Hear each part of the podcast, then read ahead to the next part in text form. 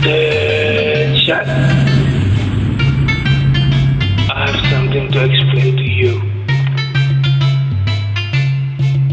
This real, stranger, your real, and spirit too.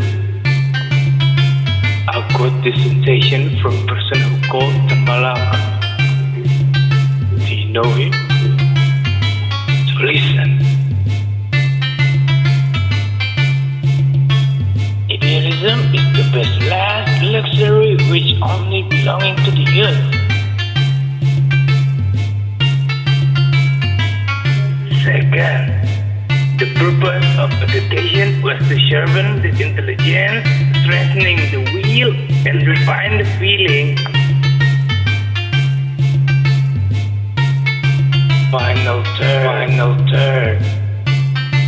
Remember that from the grave, my voice will be louder, ready than up on the art.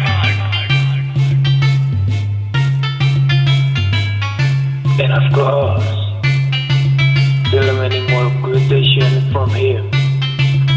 And I can tell you all of them. So thank you for listening to me. And of course, thanks to Tan for the copyright issue.